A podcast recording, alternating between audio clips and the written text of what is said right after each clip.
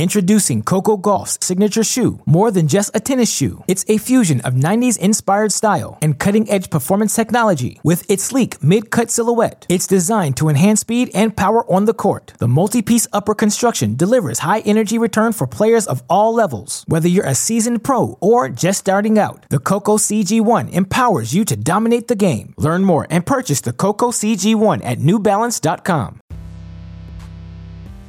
Welcome to Three. I'm Gil Gross with Joel Drucker and Amy Lundy.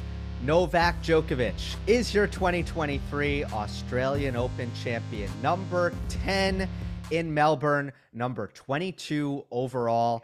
Let's start with the big picture stuff as he wins the Australian Open, dropping just one set to Enzo Cuoco. The final against Tsitsipas, he wins in straight sets. But when it comes to, I guess, what this win means, you got to start with how much it clearly meant after winning it. And then he said that it's one of the most uh, challenging tournaments of his career, possibly the most. And then he called it the biggest victory of his career. And his reaction, it, it seemed like that was what he was feeling inside of him. Joel, why do you think it was so overwhelming for Novak and he spoke so glowingly of this triumph? Well, let's address one big theme about this Australian Open that's happened in recent years among our big three. It's redemption. It's this slam of grand redemption. And for Novak, there was the um, not being here last year. So that sets one thing. And then this is this injury that we'll never know the full extent of it. But as Goran Ivanisevic said, what, ninety-seven percent of players wouldn't have even played. So the injury, but I think, I think it was, remember, where was this guy a year ago in Australia? He was in that hotel, and then he was sent out of the country. So that mattered to him. And then, of course, there's the the pursuit of the record. But it's really interesting to me how the happy slam is also kind of the redemptive slam. Now, look what it was for Rafa last year. Look what it was for Roger when he won in twenty seventeen. And I think that's altered the significance of the Australian Open as kind of like showing something at the beginning of the year. And it will have implications later in the year for the U S Open, because that used to be the U S Open. The U S Open was that Pete Sampras, his last match, Agassi uh, becoming number one, uh, back to Jimmy Connors and Ivan Lendl. So it's interesting how the Australian Open with these guys, and I think for Novak, all this stuff, I mean, it's so emotional when he finally won. Amazing. When last year happened with Novak in that hotel and being deported and being detained at the border and how prolonged the story was, I said that it was one of the most incredible sort of dramatic sports stories slash news stories that I've ever covered in my career. And I've covered just about all the major sports and news. I've done a lot of news. It had like this global um, interest in it. And when he came back to Australia, I think you could call it redemption. You could also call it revenge, whatever, however you see that, what it was, was fuel for him. And he was not going to be denied. And he played like that. I I just thought it was um, an incredible full circle sports story. And uh, the rest is still unwritten, as they say in the song, because Nadal and Djokovic are tied at twenty-two now. And, and this was uh, a pretty amazing way to, to tie the record.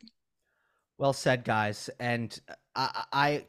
also felt like it was the the circle closing. Amy, you said full circle, but uh, I don't think Novak could turn the page on what happened at the start of twenty-two uh, until th- he had that moment at the end of the match. And, and I just feel like he felt like he was in such a hole as a result of everything that happened last year. He he goes into Wimbledon. He's down two slams suddenly to Nadal. And ever since then, it has been an incredible push by Novak to, I think, get back to even and to get back to the Australian Open and winning the Australian Open. So it it almost felt like I'm out of the hole. I've I've finally kind of emerged from, I guess, that trauma. And, you know, it, it just felt like, all right, we're back. Um, So I think I think that kind of captured the emotion for Novak. Um, can can we talk about the context of Novak's uh, Australian Open dominance? Number well, that's ten. Perfect. That's a perfect segue, Gil. Yeah, yeah, number ten. And also, I think to get back to the circle and his thing, it's interesting how each of our three, um, the first slam they won was the slam that became their slam of ownership. Rafa in Paris, fourteen. Roger at Wimbledon, eight. And Novak with Australia, ten. So there's this whole ancestral homeland. And maybe for the last year, Novak was saying, okay, this is... He, he what happened to in Wimbledon along the way too, his seventh time. But this is my place where I need to be, my spot. And I remember once uh, Jimmy Connors, after he won his fourth U S Open, and he hadn't won a major, he hadn't won the Open in four years. He said, "Yeah, I'd won Wimbledon earlier. That was nice. That was a thrill. But the Open, that was business, business as usual." And so it's a sense like, yeah, the ship is righted because there was. Did we see more emotion from Novak about this win than, let's say, the Wimbledon win? Any win ever. I've never seen yeah. him like mm-hmm. that. Yeah. Yeah. Right. The I mean, except when he lost at the U S Open to Medvedev. Um, right. He was pretty emotional then, but in a victory, I've never seen him this emotional. The twenty twelve epic in Australia, emotional because of just that was almost six hours and just so relieved to have gotten through that. But again, Australia, Australia. for Novak. And that's very, very powerful. What's amazing about, about this final also is like, as much as it felt like, uh, I, I guess abnormally dominant men's final where it was straight sets, there, there was competitiveness at points, especially in the second set, but still it just felt very inevitable. Then you look back and you, you, you take the full, fuller context. Tsitsipas, what if I told you guys, didn't do that bad? Uh, he did better than three out of the last four Australian Open finalists. Murray got beaten worse in twenty sixteen. Uh, Nadal got beaten worse in twenty nineteen. And Medvedev got beaten worse in twenty twenty-one. So he's, I guess we're getting to a point where it's it's very much... on the same level, and maybe it has been for for a while, and I'm not I'm not putting the two next to each other and saying, you know, one is better than the other or blah blah blah, but like it is on the Rafa Roland-Garros level of Djokovic crushing in Australia. He's double digits now, and and so many of these runs have, and these finals particularly, which he has never lost, he's never lost semifinal or beyond. It's very on par, same level, tier one dominance with Nadal at Roland Garros. Well, absolutely. Yeah. I, I think, interestingly, I go back to some comments that his father made a couple of years ago. And I, I know his father has turned out to be a controversial figure. It came up again during this tournament. And I, by the way, I, I'm glad that Novak took on the topic of the YouTube video that surfaced, and I thought he did a great job of explaining what happened. I found it to be a reasonable um, explanation of what happened, but um, I think about how his father has said these controversial and done these controversial things over the years, but one of the things that really resonates with me was when his father predicted, when it's all said and done, Novak is going to own pretty much all the records. And I think that's got a pretty decent chance of coming true. Well, it's interesting. Yeah. Well, his father had his father, a passionate believer in his son's possibilities. Mm-hmm. I mean, that's interesting. And thing. correct. Uh, yeah. Well, to get back to the tennis, though, you know, it's interesting with these matches. Sometimes I'll concede. I watch a match. I, I, I, we talk about matches that I haven't seen as closely, but something was very. Watching this match start to finish very closely. I remember, Gil, a couple of times we're texting during the match.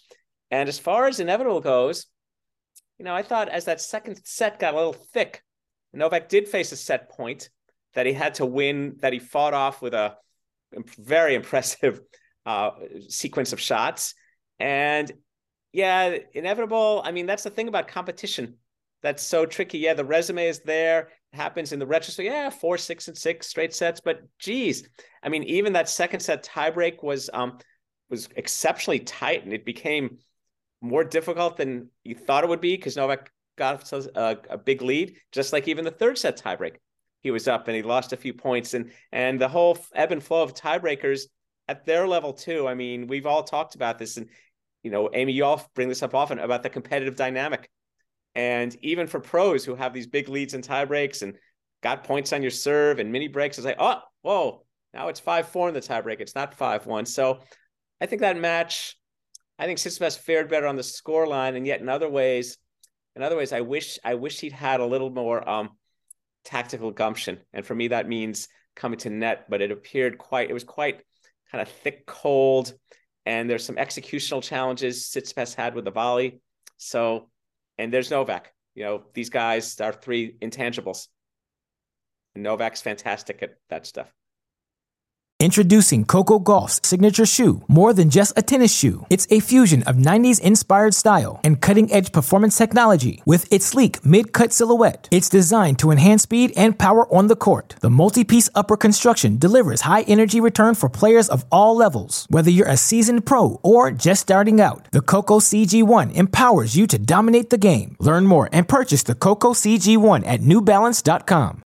When you need mealtime inspiration, it's worth shopping Kroger, where you'll find over thirty thousand mouthwatering choices that excite your inner foodie. And no matter what tasty choice you make, you'll enjoy our everyday low prices, plus extra ways to save, like digital coupons worth over six hundred dollars each week. You can also save up to one dollar off per gallon at the pump with fuel points. More savings and more inspiring flavors make shopping Kroger worth it every time. Kroger, fresh for everyone. Fuel restrictions apply. Amy, did it feel inevitable to you? What did you think of of the match? One of those matches that seemed like more of a blowout than the scoreline indicates. And I know it was straight sets, but the sets were close. Um, it seemed that Tsitsipas tried some things like varying his return position, uh, standing closer to the baseline than he had in the previous matches in this tournament, and it just didn't work. Errors all over the place, errors on the forehand of all things. And he's, Tsitsipas is very good at the net. He knows how to volley, but I could really empathize with him when you're just not executing your volleys, and then you lose confidence, and you know it gets in your head, so then you shy away from coming forward. And um so really not a close match, even though the sets were close. That was my take.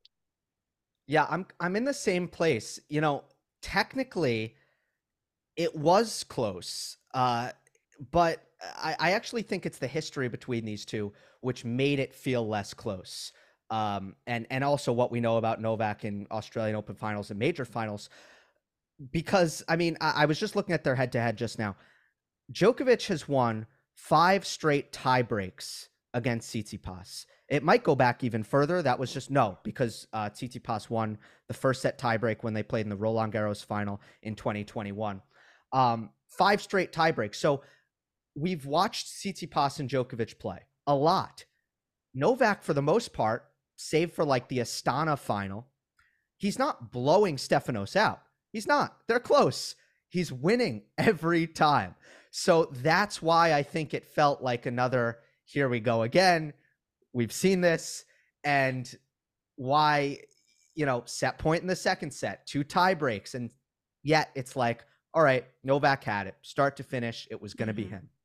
Oh, it's, it's funny. I don't, I don't see a match that way. I mean, I get, I get it. I get it. How it, yeah, to play that. And you're right about how Novak has that whole, like Stefanos. Yeah. You, you, you surprised me when we first played and I take your measure. And of course we know the great, great players, be on the lookout. If you beat them once, you know, they're, they're going to be, they're going to be coming at you. But the ebb and flow of the match, like um, Gil, we texted during this, you know, for some time, excuse me, in the second set into the third, Novak's depth was not nearly what it usually is. And he was laboring and, and, and we don't know the extent of the physical stuff, but certainly I think some of the, uh, excuse me, some of the um, tactical and executional stuff was Novak was kind of like a certain passivity. I mean, I want to see a player play Novak and say to himself, I don't care if I win this match. I don't care how badly I lose. My only metric of success is fifty, fifty times I come to net. And how I get there and what I do to do it. And if he passes me forty-eight times, I don't care. I just want to kind of demonstrate. So I want to make a statement of sorts. I mean, so for, with that in mind, I'd like Novak, even though I suspect he'd beat him, I wanted to play Maxime Cressy. yeah, I think I think Cressy would take you up on that. yeah, I want to see that occur. I want people to see that also as a diagnostic, as a field test to see what can happen, not for a score outcome, but just for a series of sequences. I mean, we we exchanged some recent texts recently about the whole uh, gestalt of serve volley and the generational, not even just serve volley, like like when Tommy Paul said, um, yeah, Novak took that away from me. Well, he never tried it. So how do you know he took it away from him? A deep return is not a low return. Yeah, and and many of Novak's returns are are deep, but they don't have a lot of pace on them. It, it's one of those things where it's like, how did he even get a racket on that great, great serve? Not only did he get a racket on it, but he sent it back deep, but it doesn't have a ton of pace on it. And I did post that series from Tommy Paul where he was successful on a deep ball return um, that just floated. And then he just took it on the rise and put it deep to Novak's backhand and then just ran the pass, classic pattern and came in and uh, finished the point with a beautiful backhand volley to the open court. Um, But look, this is easier said than done.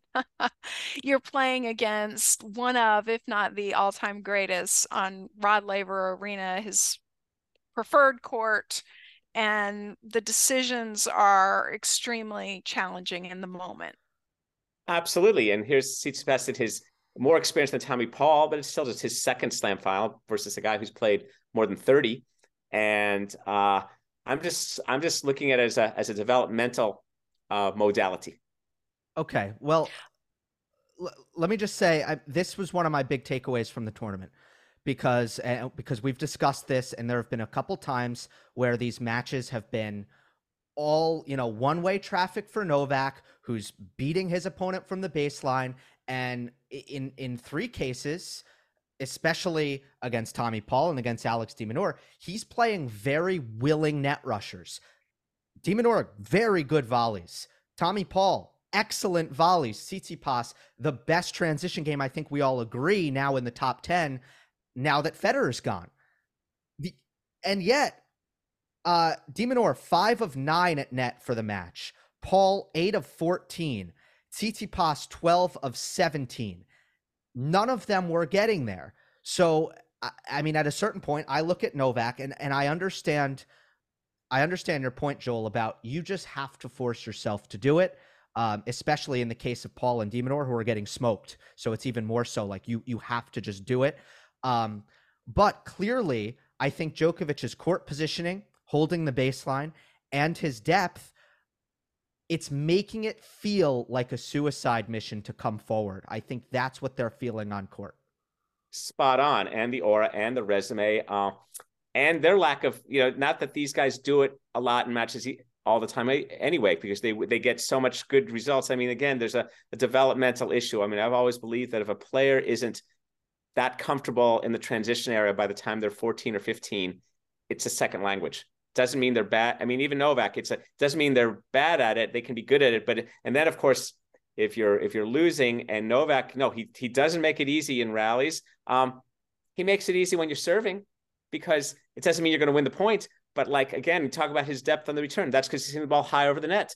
So if he's hitting the ball high over the net, you're going to get a look at the volley. Make him, let's see him come up. Uh, the match I'd really love to see in my fantasy mind is Novak versus Pete Sampras on a, re, uh, you know, just a guy who's going to, let's see how that could play. Yeah. But and, just try it. Find another way to lose. And I, I, think- I, I love that saying. But again, it's I think it's the return position more than anything, where it's one thing if Tsitsipas were playing Medvedev, for example, and he's like, oh, the serve volley, it's there. Medvedev's on the back fence. Djokovic is on the baseline. So he doesn't feel like, I don't think he can, he feels like he's going to get there. I think, um, I always think of this clinic that I had the privilege of taking with this great coach at U S T A named Steve Keller. Sorry if I've told this story before, but you guys can hear it again because it's good. Um, the the whole point of the clinic was when to approach in singles, and he had us take a small cone, and there were four of us in the clinic, and said, put the cone in the court where you think the depth is appropriate for you to approach. And my cone was, you know, closest to the baseline. And then another really good singles player, her cone was like very close to the net. So in other words, for her, the ball has to be super, super short for her to go into the net. And for me, I feel more comfortable even on some deep balls. And it occurs to me that a lot of these players, they want the short ball if they're going to come in. Uh, but there's other factors. And, and in that one point, Tommy Paul showed what one of the other factors is. And that is if your opponent is clearly in trouble, and you can see that in your periphery, it really doesn't matter how deep the ball is for you to approach unless it's a total defensive ball. If you can just run a pattern and, and place the ball to a certain area, to a certain zone, and then go in and finish in the open court, of course you have to have the athleticism and the skills to do and the speed to do it, then um, better than fifty fifty, you're going to win the point. And um, I just think that these guys are waiting for a, a certain depth that with Novak Djokovic, you're never going to get because the the guy has incredible depth. Right. So you're talking about the ball incoming to you on that drill, Amy. Yeah. And, so, and, and you said, and in your mind, for when you're playing, if a ball bounces a foot inside a foot inside your baseline and it's the well, right three yeah. feet, three yeah. feet, it's fine. Yeah. See, here's the here's the trick with Novak, which he seems he's the least hurt. He might be the least hurtable player in tennis history, because even when he's pushed to the corner, you still see that balance. You know, it's not like he's he's leaning over and I've got him hurt and he's opening up the racket face. He's always, his posture is so good. So even if you la- if these players are lashing one into the corner, and Novak's there, the Gumby, the agility, the posture, most of all. And I'm, I'll share an interesting story that it's yeah. And again, we watch this, we watch it on T V, we watch it even in person, and even sometimes from close to the court. Uh, Gil, you've ball boyed. We've. I once did a story. I got to um I got to return Andy Roddick's serve, and it was I was going to have ten looks at his at his uh serve and see if I could get one back. And he's at the and, and I'd seen I'd seen him from every possible angle except across the net. Now I'm across the net, and you realize against someone like that, court's not that big, and you see that you know that wiggle he used to do with his butt and and the serve and it and here's the toss saying, whoa, here it's coming. All right, here it is. And so I, I see for these Novak opponents, of course, are way better than I'll ever be, their sense of how they've earned the opportunity to dash forward or to sprint forward in the rally. But, you know, some of this is also practice. You know, um, I was taught, for example, that the second, the serve is by design a short ball. It bounces inside the service line. The first serve is pretty good sometimes, but someone like, like, uh, Patrick Rafter, granted, different generation than Novak, he wouldn't stand for a second serve, wait and, and just hit it and get the rally going. Okay, I'm, I've practiced this. I'm going to practice the, the chip charge. I mean, all these things are out of other generations. I get it. But I think as the game moves forward, as contenders emerge, they're going to attempt to try to do these things. They may, Novak might outlast them, but moving forward, that's why I think we're going to see a flourishing of styles. I mean, look at these, the recent number one Alcaraz, the almost number one Tsitsipas. This is very interesting. This is kind of the the outgrowth of the three. Yeah, you bring up number one, and I, I remember that I didn't even mention at the top that Djokovic is back to number one in the world at, at thirty-five years old. All right, so if Tsitsipas is staying back, I mean, where where did you see the baseline advantage mostly coming from? Let's just cover our bases there. Um, I love the way he attacks Tsitsipas's backhand, because I, I don't think he does so with any kind of monotonous predictability whatsoever. I think he goes at the forehand. I think he moves the ball around. And I think he doesn't make Tsitsipas just hit backhands. He makes Tsitsipas hit backhands under pressure. And and that's where he creates openings and, and he can go after his forehand. Uh, then at the same time, there was a forehand reliability advantage for Djokovic. So uh, I know I'm throwing two ideas out there, but whichever one uh, you want to take to, Amy. Yeah, I was really disappointed in the Tsitsipas forehand. It let him down. Mm-hmm. But by the same token, he probably thought, I've got to go for my forehand. Like, uh, so he was probably pressing a little bit or wanting, um, one, every time he, he got a forehand, wanting to make it count. I, I really didn't, I, I'd have to look at exactly what happened, but I, I really didn't sense that Novak was attacking the backhand until about the middle of the match onward. Um, I don't know why he thought that that he would need to change strategy at that point, but whatever it was, it worked for him. And um, Tsitsipas was just coughing up errors on both wings. I mean, it's expected kind of on the backhand, but it's not as expected on the forehand. Also, I want to just point out that Novak's serving was dominant again. He was winning into the eighties again of his first serve points. So many love games, um, also ser- serving well on second serve. And this was just making it doggone near impossible for Steph to get into any of these service games. Yeah, that was a real masterclass in point construction and, and weakness attack. And yet it's, it's very, you know, it's so interesting, you know, down the chain with a weakness hit to it a lot, but at this level, it's sort of like hyper trigonometry of sort of like, yeah, I'm going to show you that I can hang with your strength for a while. I don't know. I don't necessarily, I'm going to break it down as much as I'm going to dare you to hit it or this early stage. Well, and then as we, as it continues, that's the, the strategy is baseline dominance. This tactic is, yeah, for a while, your forehand, okay, I, I know that's your backhand. I know that's weaker, but that doesn't mean I have to hit it all the time. I'm going to do that because because my forehand's not too, I can hang with you. I mean, Novak, his his point construction, I mean, that forehand-backhand combination with his movement. Agassi, I've always thought, has the best forehand-backhand combo ever as a striker. But Novak, the striking is darn good. But then when you throw in the movement, and so he knows, yeah, okay, this this one I can't afford to hit yet down the line, kind of high, lots of air. You're not going to hurt me. Go ahead, hurt me. I mean, all this stuff. And you see just all these different kind of questions, kind of a little bit like uh, Mats Wilander, but with more power, just again and again. And you just see um, Stefan, Stefanos looking kind of confused. What's going on here? And, and then and we don't like, we, none of us wants to be confused when we're trying to compete against a better player. Uh-uh. It, yeah, he, I, I just, I feel that he brings the backhand defense and the backhand return into play in such savvy ways because of how he's constructing the points, where uh, I think a lot of people play at Tsitsipas or even a Berrettini or even a Rude. And these are all guys that Djokovic have, have dominated, and they go to the backhand without purpose, expecting results, and they don't get the results. They, they get their shots run around and they uh, run into their, their forehand, their opponent's forehands. Uh, they don't get the backhand misses that they're looking for because there's no pressure there.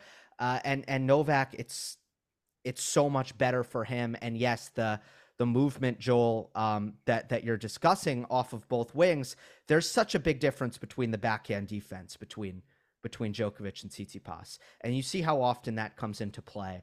And it's very, very striking because so many of those Tsitsipas forehand errors are because of Djokovic's extension of the rally defensively. Uh, I saw that that so many times, and particularly I have, you know how sometimes you have like uh, a technical pattern that pops up like several times in the match and it kind of gr- in, is ingrained in your head?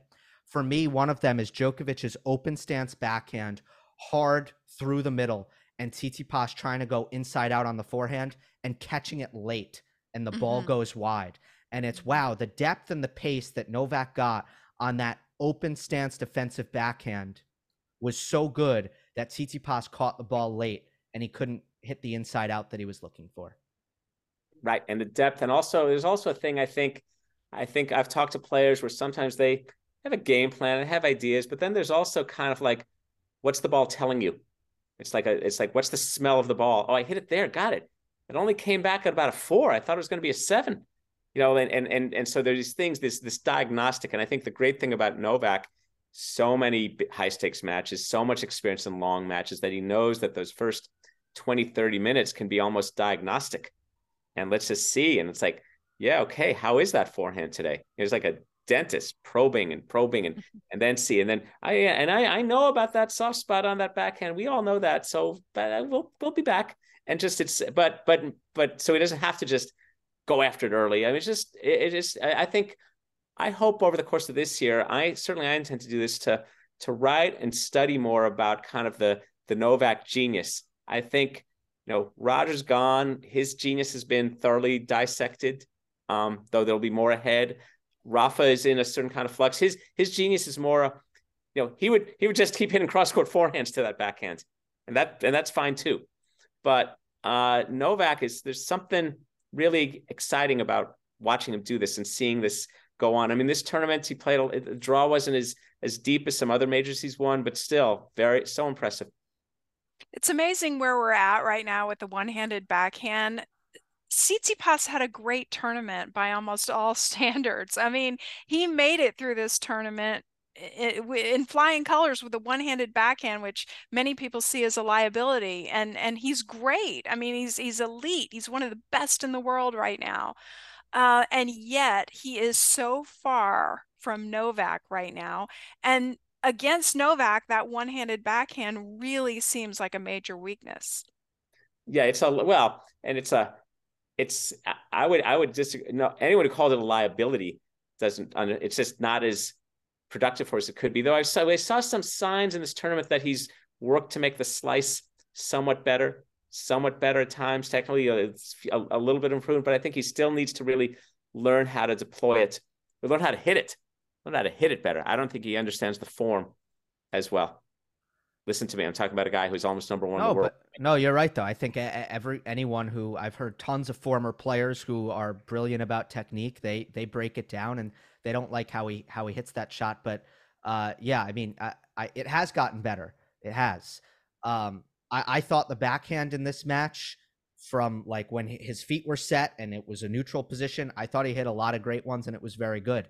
It's just when you po- poke it in certain ways, That that's where it breaks down. By the way, set point in the second set is a great example of that. Tsitsipas backhand uh, defense into a Djokovic forehand winner because uh, because it just wasn't strong enough um, on the defensive ball. So, um, oh, by the way, match point, same thing. That's right.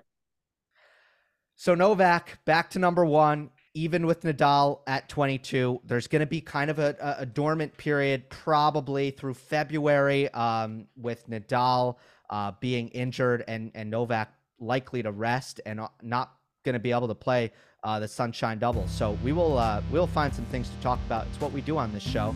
Uh, but for now, uh, that is all. So Djokovic, straight sets, your twenty twenty-three Australian Open champion. He comes full, full circle after the trauma of last year. That'll do it for this episode of Three. Remember, we're available on all podcast platforms. Appreciate it if you leave a rating and a review on Apple and Spotify. And if you're watching on YouTube, like, comment, and subscribe. We will see you next time on the next episode of Three.